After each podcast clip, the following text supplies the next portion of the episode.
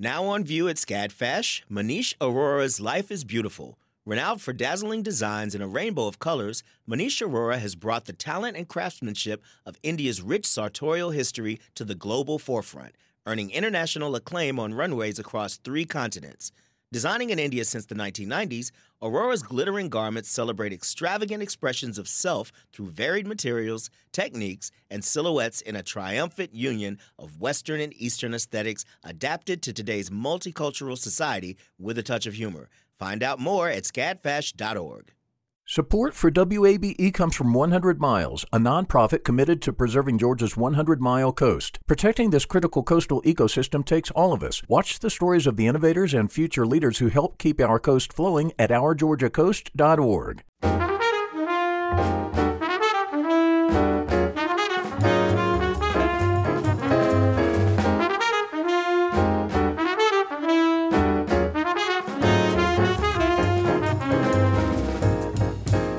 From WABE in Atlanta, this is City Lights. I'm Kim Drobes, in for Lois Reitzes. Thank you for joining us for our Stranger Things theme show. The Netflix hit is wrapping up their fourth season this week, and as with other seasons, much of the show was filmed right here in Georgia. Today, we'll hear from multiple Atlanta based film crew professionals and learn about their contributions that helped the magically nostalgic sci fi show come to life. Plus, we'll listen back to Lois's interview with Finn Wolfhard, who portrays Mike on Stranger Things. Wolfhard is also a musician, and Lois caught up with him right after he played Terminal West with his then band Calpurnia in May of 2018. But first, Atlanta based actor Regina Ting Chen admits to being a fan of Stranger Things long before being cast in season four as Ms. Kelly, the guidance counselor at Hawkins High School. Chen, who was born in Hawaii and raised in Texas, began acting and modeling while in college, and she's since landed roles in Marvel's The Falcon and the Winter Soldier, HBO's Emmy winning series Watchmen, and 2021's Spider Man No Way Home. The actor joins me now via Zoom. Regina Ting Chen, welcome to City Lights. What a lovely intro. Thank you so much. I am looking forward to chatting with you a bit about your history and some other interesting things that I've recently learned about you. Spoiler alert, people. Regina is also a painter, but this is our okay. Stranger Things theme show. So, of course, we're going to start there. As a Stranger Things fan, it must have been surreal to end up on the show. Can you tell us about finding out when you were going to audition for the role of Ms. Kelly? Of course. Um, well, I had been such a fan of the show prior to even getting the audition. I'm a big sci fi nerd. And when I got it, you know, the the role there wasn't too much, you know, they didn't give us a whole lot of context on what she's like and what her purpose is. So we really just had to run with who we are as a human being, who I am as Regina Ting Chen in the form of Miss Kelly. So that was really fun to just kind of present myself. And then when I found out I booked it, I was actually driving to a friend's house. It was raining, it was at night, and I forgot how to drive. It was kind of terrifying. I, okay, I'm one of those people who, if it's if I only have half a tank of gas left, this is my mom's fault. She's like, if there's only half a tank, you better make sure to fill up your car in case the world ends and you need to come home. Good mom. Yeah. And so, you know, I was like, well, I'm almost at half a tank. I clearly don't know how to drive anymore because I'm so excited. So I'm just going to pull over and fill up. But yeah, it was, it really was like I was dreaming. Like I said, I driving should be a basic function at this point. I mean, but sometimes you just get excited and you got to stop for gas. Yeah. so good job for pulling over. Your mom would have been oh, proud. so funny. Thank you.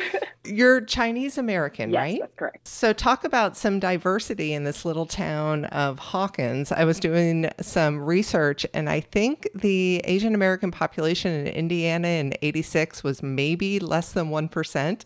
You said they didn't really give you much context for your audition, but have you given any thought to what might have brought Miss Kelly to Hawkins? That's so funny. I love that you dove on research. Like that makes me so happy. I should have done that. I I had thought about that before. Like how does Regina end up somewhere? And honestly, it's just following my career and kind of hoping for the best and blindly going somewhere. So I feel like Miss Kelly her personality, she just kind of did as well. You know, she, I'm guessing the job brought her to Hawkins, and you know, her mo is helping the kids. So it definitely is her mo. But did you know that your character's at the heart of some Stranger Things fan theories, like some sinister stuff? I recently found that out, and I know as much as you guys. Okay, I'm i I'm telling you the truth. I don't know much. Of course, but that's kind of fun to find out, right? It so is. And as I was watching the season within 24 hours, like everyone else, right? As we all right, did, uh, right? I was like, man, I don't trust that counselor. And I was watching myself. Like So for the unfamiliar, some of the fan theories going around, the villain, the monster this year is a crazy, crazy creation named Vecna. Mm-hmm.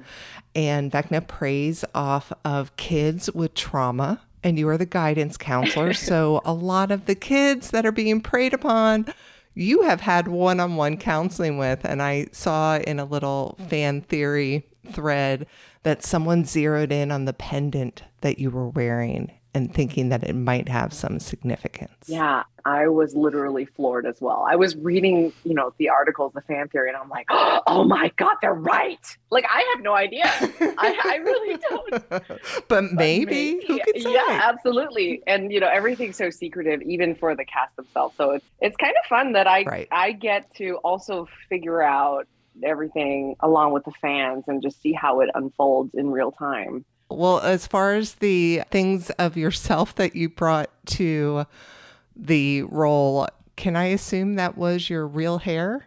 yes, yes, it was. That's so, some good 80s hair right there. I was really impressed with the hair department that they got it up that high and that big and got it to stay because fighting Atlanta humidity sometimes in the summer is just whew, it made me feel like the character instantly, like effortlessly. It's so crazy. They did a great job with you. And thank you for indulging me in all of my Stranger Things nerdiness. But I also, you know, learned a bit about you. And one of my favorite stories that I read, I would love for you to share. Can you talk about the very first acting gig that you booked? Oh. I believe there was some stranger danger involved. Oh yes, of course. I had signed up on this.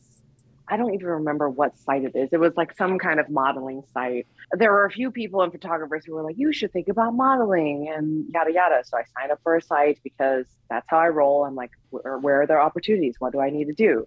And right. this photographer reached out and was like, hey, I have a studio in my garage and I need to I need a spokesperson for a phone company in Alaska. And I think you'd be perfect for it. If you want to come, great, you can bring someone, but I'm a trustworthy guy and you can we can talk beforehand if you want and you can come on over and we'll shoot. And young Regina was like, "Sure, no problem. I trust everyone in this world." to to go to his garage. Yes and it's so funny because Vince and I are still friends, like so many years now. Oh, and good. I don't get to see him much, but like we've kept in touch. And when Hurricane Harvey hit Houston, he had driven up to, as he's based in Austin, he'd driven up to Houston with a group of friends and they were you know helping demolish houses that were destroyed by the hurricane and i was joining in with him and we got to mm-hmm. do that so he's a great guy great heart like I got so lucky I didn't die. That story could have gone south so fast. But I am so lucky I did not die. In fact, he used me as a spokesmodel for this company for several years. Like I'm really grateful for him for providing me with the first my first experience with commercial shooting. Well, it's a wonderful story, mostly, yeah, well, actually completely because it has a happy it ending. Does. Yeah, but um, could have been bad. Also, your sense of humor about it. Oh yes. gosh. So earlier in your career, I read that you participated in CBS's Diversity Drama Initiative program. Can you explain what that was like? Yeah, uh, it was back in 2016, and they were searching for diverse talent throughout the nation. So I think they got like over 10,000 submissions. So just audition tapes, like any other role. And then they went through, sifted through, and made their selects for callbacks. So in certain areas, like for me, it was Austin, and there's like New Mexico and I don't know Ohio. There were there were like eight or nine cities that weren't in the LA New York market um, that held callbacks for this talent. And then finally, they made 12 selects for the finalists. and we were all flown out to LA for the week. And it, it was like workshops and working with a, a really great coach, Nancy Banks, and being on a big set. I had never been on a big set before, like a real big budget set. And I was like, so the cameras aren't small. like I just, and there are so many people here just watching you. And, you know, it's, it was a whole experience that kind of opened my mind to what else is out there.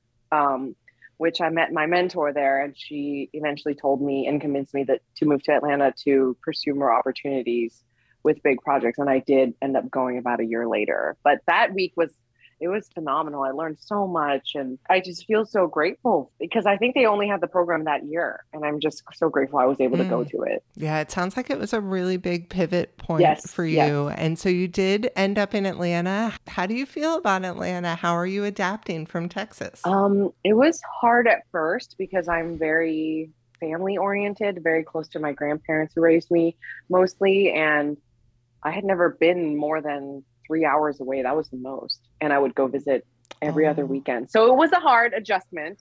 My boyfriend, now husband, had gone with me too. So at least I had someone with me. But still, it's just a sure. new environment, you know, away from family. But I joined a kickboxing gym near my place because I had just started kickboxing when I left Houston. And that changed everything for me. I got to meet people who were like minded. You know, there's kickboxing and then there's kickboxing at 6 30 a.m and that's another breed of people of warriors. I sure. you know what's funny? I'm actually a coach now like i coach the 6 30 a.m oh, class. No yeah over the last four years i've evolved and i love the sport and i love empowering people to be to not to be it's they already have this fire in them. I just like to draw it out. Like i want them to know that they can do the impossible. You, you're the only one stopping yourself. So like in my every monday wednesday friday i'm just like come on warriors! Everybody has a nickname. They don't get to use their real names in class. You come in as your warrior name one of them's named John oh, Wick. Oh, I love I know, it. I know. I have a I have Atlas in there. Yeah, so that ultimately led me to continue building my life outside of acting because I feel like acting is all life experiences. So if I don't have that, I won't be able to give the truest performances. That's a very good yeah, point. Yeah. So it's been it, it it was a slow transition, but it was great. It's it's been very gradual, but so lovely. And I mentioned at the top that you are also a painter. Oh yes. Mostly it seems like you enjoy painting animals. Why animals? I love animals. I don't know why I particularly love like tigers and lions. I wonder if it was because my grandma was kind of like them because she was just like Rah! in my face and I loved her. But um, I love the idea of movement in paintings that are still obviously they you know they're not moving, but just being able to dive in and feel whatever the strokes are on the on the canvas. But I, I loved animals and then i started painting dogs because my friends were requesting it and then i was like wow i can make this a side hustle. But it's really great and you know people will send me their images of their pet and i would paint it and it, it just was so rewarding to i don't know I'm like, why are they picking me? And I said, oh, I can't think about that too much. I just got to do what I got to do and hope yeah. they're happy. And they always are. But and then you get more life experience to put into your there acting bucket. Oh yeah, and it's funny because I I l- enjoy my red wine, but there was one time I was painting this amazing lion just for fun, and gosh, it looked like it got punched in the eyes. It kept having these dark circles. it's like me when I don't get enough sleep. Dark circles on, on the under eyes. And I was fixing it, and fixing it. I could not do it. I was just focused on one eye and then the other and then back to the other one. And then I had a sip of red wine and it just was enough to take the edge off. And I was able to Oh, you are an artist. I know. I don't want to say like I used a drug to like fix it, but I just needed just enough to take the edge off, and I zoomed out, and I just I just kind of flowed with it, and it was so beautiful. And you know, someone ended up buying it, so I had to ship this gorgeous, huge painting out, which I'm very excited about, but also really sad because I loved it. Well, you mentioned you classify yourself as a big sci fi nerd. I too am a big sci fi nerd. It. I was looking at your website and it looked like you were wearing an R2D2 yes. dress in one of your pictures. Love yeah. Star Wars. My dogs are named Chewie and Leia. I'm a huge uh, Doctor Who fan as well. Do you have any recommendations or a favorite newish sci fi series that you're into? Uh, well, um, The Magicians wrapped up pretty recently, but I thought that was an amazing series. And I don't know if you've seen The Expanse on Amazon. That's uh, in my top five all time. Yes. Oh, same. Like the first season was a little slow because it was building the story around everybody. But man, when I found out it ended, I was like, you mean I don't have a shot at auditioning for this? I, that's the two I can think of. Oh, um, gosh, Severance. Severance is so good. I was going to recommend that to you if you hadn't seen it yet. It's amazing. I'm just like, wow, wow, wow, wow, wow. Well, I hope your career offers you many more opportunities to hop on some of your favorite sci fi shows. And I really appreciate you taking the time to talk with us about Stranger Things season four and all things Regina Ting Chen. Of course. Thank you. Thank you so much. Appreciate you. Actor Regina Ting Chen, who portrays Miss Kelly, Hawkins High School's guidance counselor, on this season of Stranger Things. More information about Chen is on our website, wabe.org slash citylights. In a moment, we'll talk to four different Atlanta film crew professionals about their involvement in the production of Stranger Things Season 4. Amplifying Atlanta, this is WABE. The field of mental health counseling is growing rapidly, and Richmont Graduate University can equip you with everything you need as a licensed professional counselor while integrating your faith into your clinical practice. Programs are offered in Atlanta, Chattanooga, and online. Apply today at richmont.edu. That's R I C H M O N T.edu. You love free, and at Ameris Bank, so do we. That's why we're proud to offer worry free, hassle free Ameris Bank free checking. Manage your money your way with convenient access to digital, mobile, and telephone banking, all with no monthly service fee or minimum balance requirements. At Ameris Bank, we're with you. For more information or to open an account, visit our local bankers in person or online at amerisbank.com slash free checking. Other fees such as overdraft fees may apply. Ameris Bank, member FDIC, equal housing lender. This is City Lights on WABE. I'm Kim Drobes, in for Lois Reitzes. Great to have you along. If you're just tuning in, today we're having a Stranger Things theme show. The wildly popular Netflix show is in its fourth season and has a history of being filmed right here in Georgia, although this season the crew got to travel quite a bit for filming. Let's peek behind the camera and hear from a few Atlanta film professionals that helped create the Stranger Things aesthetic. First up, Amy Darcy, Stranger Things assistant set decorator. Amy's department is charged with deciding the layout of everything you see on set that isn't an actor, costume, or a prop. My name is Amy Darcy. I live in South Fulton, I've been in the film and television industry for about 23 years. I am the assistant set decorator of Stranger Things and have been for a few years. I started as a buyer on the show on season two, and I've been happy to be a part of it ever since then. Season four of Stranger Things was definitely an epic adventure. I felt like it was a marathon that lasted for a pretty long time. We were experiencing the pandemic throughout the season, and that gave us some extra hurdles to traverse. But we all came together and figured out a way, and I felt like experiencing the overseas sets and so on and so forth that were involved in season four was uh, a joy. Heck yeah, I'm a fan of Stranger Things. I love the show ever since I've been a part of it.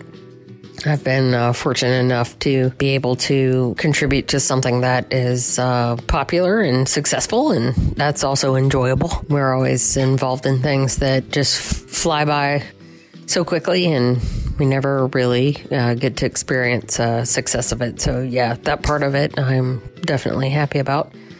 I'm also a child of the 80s, so creating things that are in the realm of when I was a teen or a tween is especially enjoyable. That was Amy Darcy, assistant set decorator on Stranger Things. Eventually, Amy's team directs another team to pick up, clean, document, and prepare everything that has been acquired before sending it all to the set. That's where set dressers like Joseph Hernandez come in. My name is Joseph Hernandez. I live in Stone Mountain and I've worked in the film industry for 12 years as a set dresser. I've been a set dresser on all four seasons of Stranger Things. The set dressers generally are the ones who put everything into a room that's not being touched by an actor or worn by the actor. So, all the furniture, all the things on the walls, the lights in the ceiling, all the rubbish on the floor, or in this case, everything 80s that you can see, set dressers put there. A typical day will have us loading up our tools and any dressing, which is what we call the furniture and the stuff that you see on the screen, into a truck, taking it to a location or to the stages where they've built the sets, and literally dressing the sets. We'll be putting stuff in, we'll be cleaning it up, getting it ready to shoot, taking it down when they're done, and trying to keep some of the chaos organized. One of the things that stands out amongst other shows that I've worked on is just the sheer amount of yard sales and liquidation sales from where someone's loved ones have passed on. We'll move in and we'll take all of their parents or grandparents' stuff because it's all been nicely preserved since the time period, clean it up, dust it off, and then immediately shove it onto a set somewhere. In all honesty, just given the sheer amount of work that I do, I don't often get a chance to sit down and watch the shows I'm on. Or if I do, it's with my family, so I can be like, hey, I did that. But when we were working back on the first season of Stranger Things, I remember reading the scripts and doing all of it and thinking, man, this is such a niche show. Like, they made something specifically for me and about my childhood experiences. There's no way anyone will ever like this show. And here we are now with the number one watch show on Netflix, if not the world. I think my favorite part is just the sheer creativeness that's involved in making this stuff, most of it that doesn't exist or doesn't exist in the state that you see it, make sense so the camera can look at it and you'll think, oh, that's clearly a super science laboratory, or oh, that's my grandmother's basement. I think the hardest part of our job is unless it's some sort of period piece, like throwaway back, or even just as far back as the 80s, like Stranger Things, or something insane, or alien, or super sciency. If we do our jobs right, you won't know that we've done our job. You'll just accept that they've walked into the Oval Office or into a grocery store or into any average place that you've seen a hundred times. And it'll never occur to you that a bunch of set dressers came in and put all that stuff there specifically to make it look like that. That was Joseph Hernandez, set dresser on Stranger Things. Both Amy and Joseph helped make the sets of Stranger Things nostalgic and realistic to the 1980s setting. Even the sciency scenes that are filmed in labs are period appropriate in design and setting. But what about the elements of the show that are far from realistic? The monsters and the worlds that they live in. To learn more, we spoke to two of the talented Atlanta makers that worked in the effects department of Stranger Things. Here's special effects artist Chris Brown. My name is Chris Brown. I live in Kirkwood. I've been in the film industry for over 20 years now. Uh, what I specialize in is effects, puppets, props. If you need something that's cute, if you need something that's horrifying, something that sprays, vomits, bleeds, whatever, I'm, I'm the guy you go to. Originally, I was working at the Center for Puppetry Arts, and then I started to do commercials that needed puppets. Then I worked for a gentleman by the name of Toby Sales, which originally got my into the film industry for the very first time. I got contacted by Adult Swim, and then I joined the union and never looked back. I worked on season four of Stranger Things, and what I made was Upside Down. Miles and miles of the Upside Down. So much urethane, oh sweet God. Typical day usually start about 6:30 in the morning. Grab a cup of coffee, put on a lab coat respirator, and end up looking like I was working at a slaughterhouse at the end of the day. We'd also have days we'd just staple and attach miles and miles of the upside down to these amazing sets. When making the upside down, we worked in urethane. Now, urethane will stick to anything, the urethane rubber. And my shoes, at the end of four months, weighed eight pounds apiece. And over six months, the floor became, I was standing on, almost eight inches thick. I mean, I've worked on so many productions, and a lot of them are just paychecks. You know, you want to do the best job possible, but, you know, from a it's great to be able to work on something you actually love and know that you're just part of that big machine. And when it airs, you get to go, I made that. I'm a big fan of Stranger Things. I love it. I've seen all of it. Working, building the upside down, sometimes I would totally forget what I was working on. It was it was a job until I stepped on those sets, and the sets for season four are amazing and go, wow, this is cool. And trying to avoid as many spoilers as possible. I think the thing I, I love the most is what I actually get paid to do for the level of madness what I get to build, make. I mean, some days it's so common that I have to step back and look at it and go, wow, I actually get to do this for a job. And I also get to work with my friends. And, you know, that really adds to the experience. Brown just mentioned one of the perks of his job is getting to work with his friends, and one of his friends is Sam Carter. We've talked to Sam before on City Lights. He's the talented Atlanta maker behind YouTube's Make It Weird workshop. And last fall, we spoke to Sam about his contributions to the Little Five Points Monster Hunt. I recently got a chance to catch up with Sam and hear about his experience on Stranger Things Season 4. And he began by sharing when his love for movies started. I've made movies since I was a kid. I was really, really fortunate in high school that I had uh, one of those like amazing teachers, a guy named Joe Garrett, who was the the mass media teacher at uh, Carrollton High School, and um, you know I came in with a group of buddies, and we all just immediately like took to making these weird little comedy sketches and short films and stuff. And he saw that and was like, you know what? I'm forget assignments. You guys do do your thing. Get in here and like let's just make a bunch of stuff. And so he kind of gave us free rein of all of this camera and editing equipment and showed us all like the the basics of of how to do it and then just yeah, just let us go. So, how did you get hooked up with the Stranger Things people? Is season 4 the first season that you worked on with them? Uh, yes, yes, it was. I um I was finishing up a show and wasn't really looking to jump on anything immediately. And then a friend of mine named Chris Brown, who uh, is a monster maker and a puppeteer and just an absolute madman. Uh, reached out to me and was like, "Hey, I just got brought on to do special effects fabrication on Stranger Things. If you'd like me to put your name in, I can I can tell my boss about you." And so he did that.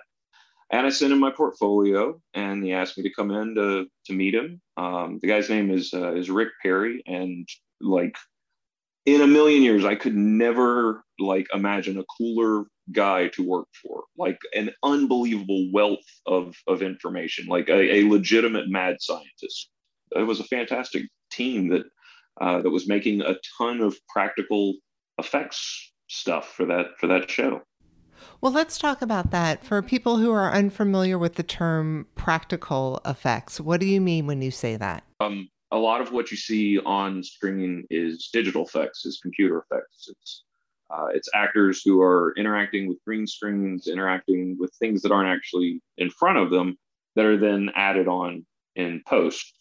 Uh, whereas practical effects exist in real life. Puppets are practical effects. Uh, the kind of stuff that guys like Rick Baker and Stan Winston were doing in the 80s and 90s, like old horror movies, old sci-fi stuff, Star Wars, the original three, not the not the later sequels. Uh, those are all practical effects. The use of of miniature models instead of you know instead of creating a, a CGI spacecraft zipping through uh, outer space, it's like a little miniature spaceship that's made up a bunch of of, uh, of a bunch of models and pieces and parts that were taken from other other things and turned in, into something that you believe as a real object, but is really just you know like a, an elaborate toy.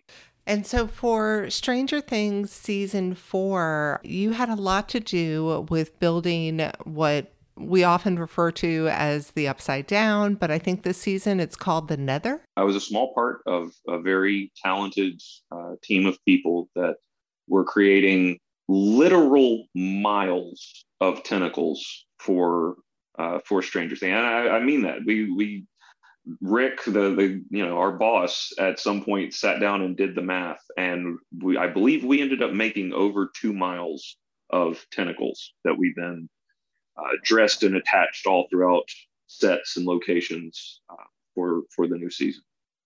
Kind of the beauty of my job, my position on this season is that uh, we were separated from production. We weren't in the middle of all of it. We were in a completely different warehouse fabricating all of this stuff um, and then dressing it in and, and you know creating that those worlds.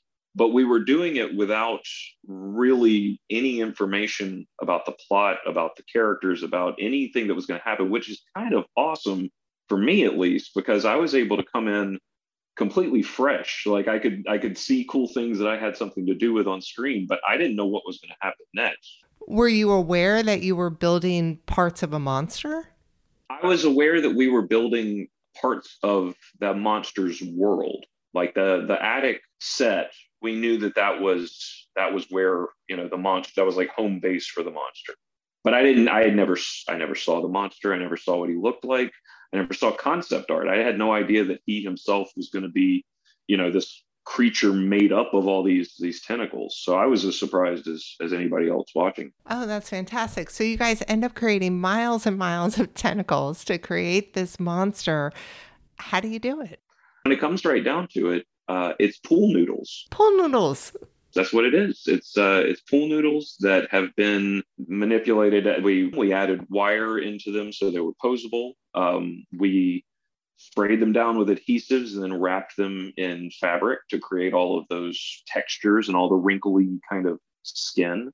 And uh, and then they went over to uh, to what we lovingly referred to as goo world where they were slathered in uh, rubber urethane to uh, give them that kind of slimy realistic finished coat. Oh my gosh that's fantastic. So what was a typical day like for you the shop itself was set up almost like an assembly line. So for months and months, you know, we we come in, uh, somebody would put on some music, or everybody would kind of retreat into their own their own podcasts, their own earbuds, their own music, uh, and then we have we'd have stations set up where one person is adding in wire, one person is pouring foam down into the center of the pool noodles to kind of lock everything into place. Uh, my station, I was I was creating all of the wrinkles and texture and doing a lot of the fabric work on top of uh, on top of the noodles, and then they were going over and and being covered in goo after that. So um, so yeah, we would you know we'd come in in the morning and kind of have our coffee and and catch up a little bit, and then jump into it, and we'd usually do uh, 10 or 11 12 hour days sometimes. And uh, and then once once production actually started uh, started up and, and they started shooting, it sort of split us into two groups. Half of us stayed back and continued to fabricate more, while the other half uh, were going out and doing all the installation. You know, creating those environments with with the the tentacles. Are you a fan of the show? Oh yeah, it's been a while since I've worked on a show that I was really proud of. Uh, the last thing that I worked on that I watched multiple times and loved uh, was Doctor Sleep, the the sequel to The Shining. Yeah, recreating the Overlook Hotel. I mean, come on, forget about it. But this this show, I was, I mean, I was watching it and I was geeking out and completely fanboying out about the entire thing. Every you know every beat that happens along the way uh, in every episode, I'm like right there on the edge of my seat with everybody else, excited to see what was going to happen next. I love this season. I think that uh, the Duffer Brothers have kind of outdone themselves, and I can't wait for the the last two episodes to come out and then to see what happens uh, what happens from there. Yeah, me too. So you mentioned the Duffer Brothers. Is it unusual for a show that is this successful to lean this far into practical effects?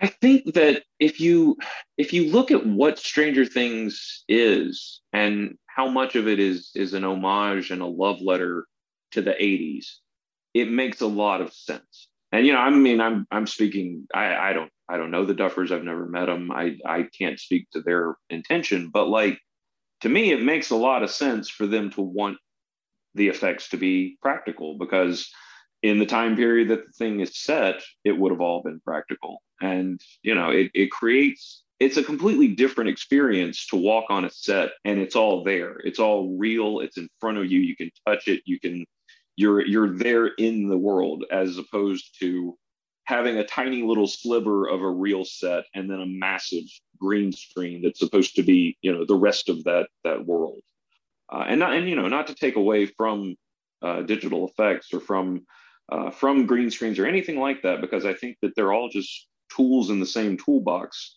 but i i mean personally i love practical effects and i think that their use in this season added a lot to the overall experience of the season. Sam, thinking about your job in general, maybe not as specific to Stranger Things, what do you think the hardest part of your job is? You know, the people that work in the film industry, you would be hard pressed to find harder working, more dedicated people. Generally, our hours, our days are 12 hours long. That's like, that's the baseline. Uh, if you're on set, your days are typically longer than that 14, 16. I, I work, I once worked like a 23 hour day. Oh my gosh. And that's not even the worst stories that I've heard that, you know, that, and beyond just the, the long days, you might work three, four, five weeks in a row without taking a day off. Um, and so the time, the time commitment is, it's, it's grueling.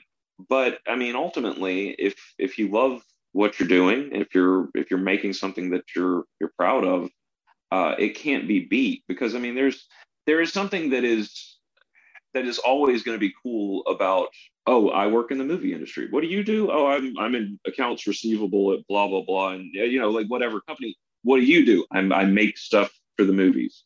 Oh is that your favorite movie? Cool. I made that thing that you saw in your favorite movie like i mean there's something amazing about that but yeah, it, it does get, I mean, you have to pace yourself. You have to take time between shows. You have to like force yourself to, you know, not become a just so engulfed in the movie industry that you forget the rest of your life. It's, I've seen people who have, have done that and it's, movies are cool, but they don't take the place of, of your family and your friends and your hobbies and your pets and whatever else is important to you.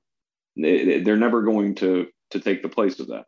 So you have to, have a balance. Special effects creator Sam Carter. Thanks to all of the Atlanta film crew workers who offered their voices to this story. And more information about Amy, Joseph, Chris, and Sam is on our website, wabe.org slash citylights.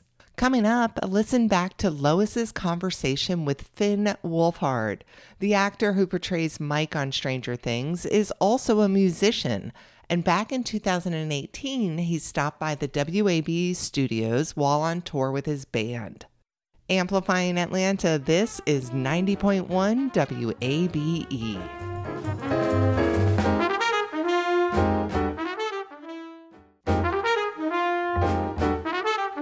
This is City Lights on WABE. I'm Kim Drobes, in for Lois Reitzes. Thank you for being here. If you are just joining us, we've been having a strange show on City Lights, a Stranger Things theme show to be specific. And to wrap up our Hawkins High School adventure, let's revisit Lois's conversation with actor Finn Wolfhard.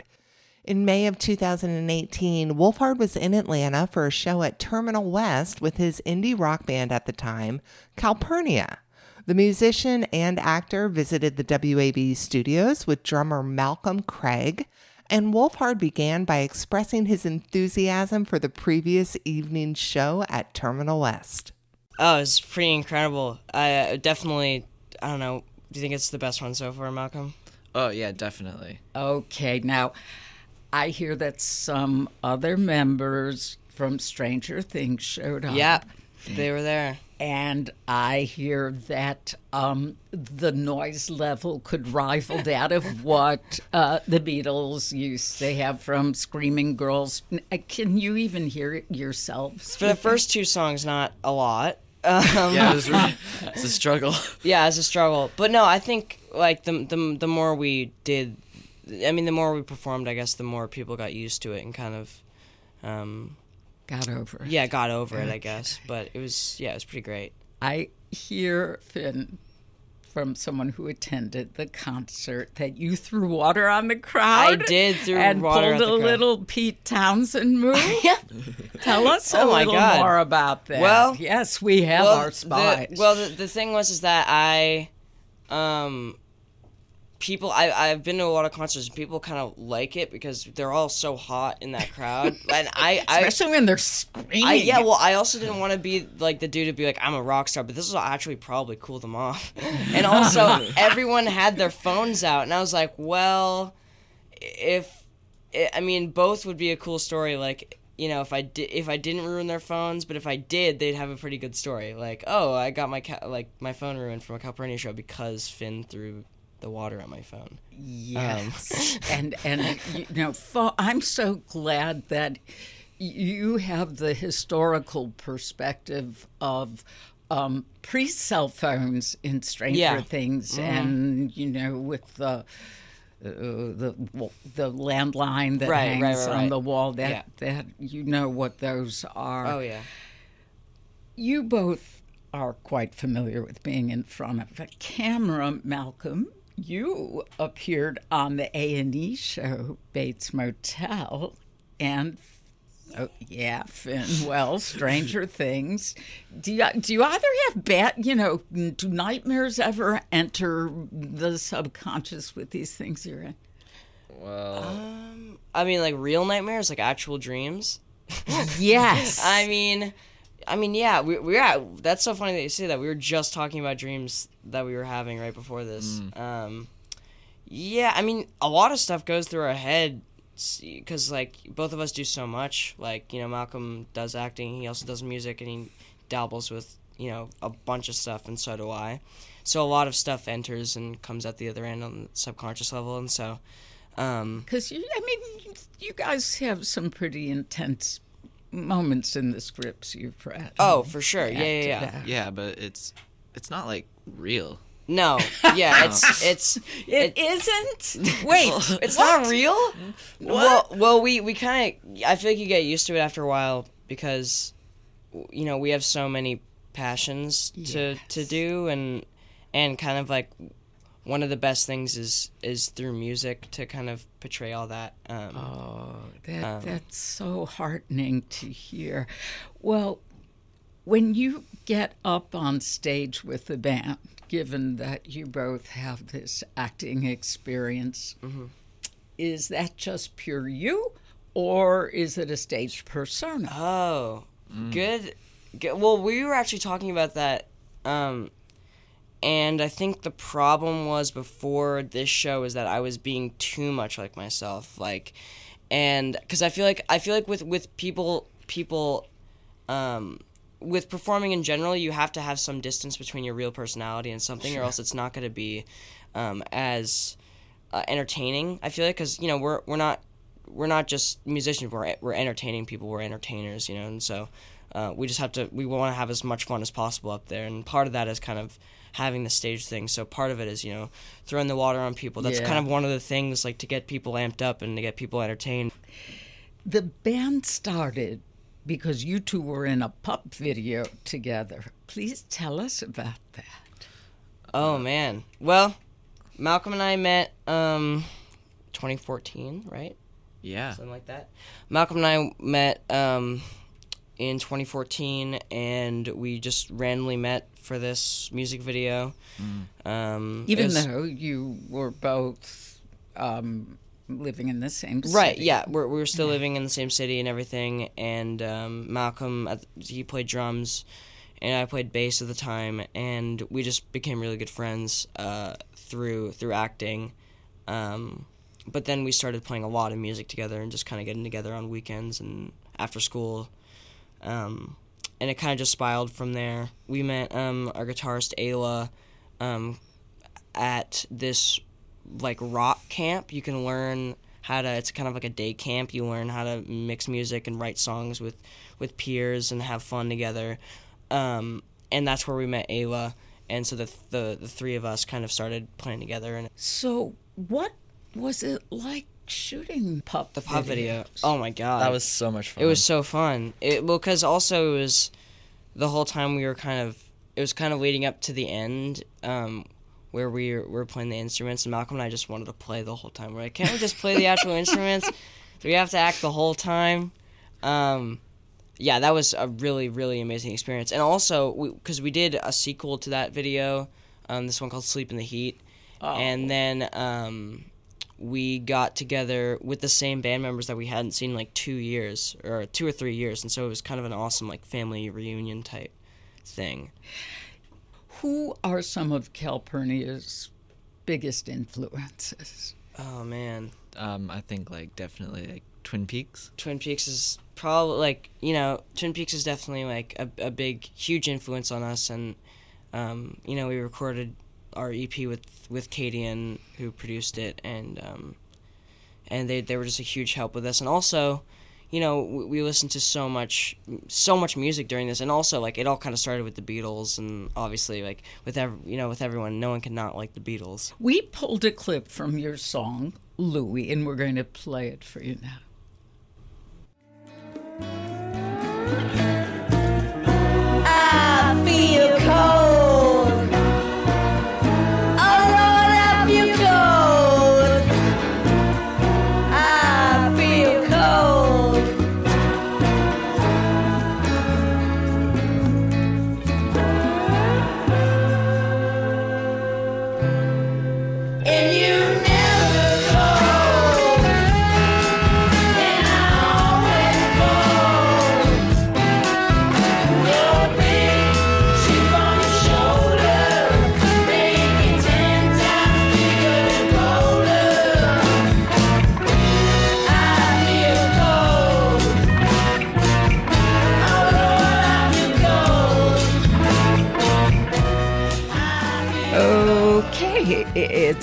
On the ears. You know, it has a little bit of the Fab Four kind of vibe, Thank but it has some pretty heavy lyrics. Would you Yeah. explain? Well, um, I, I every time I listen to that, I get such a flashback because um, all the background vocals is all Katie and, and Colin from Twin Peaks. It's all them doing a high, kind of high voice. Um, it's a very uh, background '70s John Lennon vibe. But um, uh, yeah, I mean the song's about kind of this character who um, is in love with this person and the person kind of uh, tells them that they're gonna come back for them. Like in my mind, it was like, oh, I'm gonna go on these work trips, and then they never come back from the work trips, and the person kind of is left to their own devices, Mm. um, like forever. Um, and that was kind of the uh, the the whole intention going into the to the EP was that we we had this character called Scout, and uh, it's kind of set in this distant future where everything is kind of a literal state. And so, like, when I say left to his own devices, I mean literally left to his own devices, like forever and ever and like for eternity. Um, there's, yeah, I mean, like, it's it's not like it's definitely not like that was kind of the the thing going into it. Um, definitely, like, people can have your own, um, I don't know, ideas about it, but that was kind of the the thing going into it. Malcolm and I kind of had that idea of this weird Matrix type um, world. Um, Tell us about how you chose the name for the band. Oh, well, we were we were talking about it and we just rattled off a bunch of them. We didn't we, we don't remember them because people always ask us, "Oh, wh- what are they?" Because there was only really one was which was Calpurnia, but um Is last wife of Julius Caesar? yeah, well, it's it's that is one of the things, and the other meaning behind it was that it was Calpurnia from To Kill a Mockingbird, because it's like not only one of my favorite stories of all time. I'm actually reading the book for the first time, but it's one of my favorite movies of all time, and I've seen the movie like hundreds upon hundreds of times, and so I always thought Calpurnia was a super underrated character. Oh yeah. Um, well, of course. she's the She mother. was- she is the mother. She's the mother. She's like the pe- person that puts food on the table. She's the person that takes care of the whole family, and no one is like, but no one bats an eye. Um, and so Scout a little yeah, bit. well, Scout, yeah, Scout sees her as a as a mother figure. Um, and and A- Atticus to it to a you know a certain degree. But um, yeah, that was kind of the the thought going into it. Um, Oh, I love knowing that. yeah, and so we um, that's kind of how we also named the EP with kind of keeping that To Kill a Mockingbird type. You um, know, character. Finn, if I didn't know better, I'd think mm, living in the South six months of the year is rubbing off on you. Yeah, Sou- definitely. Southern literature and all. Let's hear a little bit of City Boy. When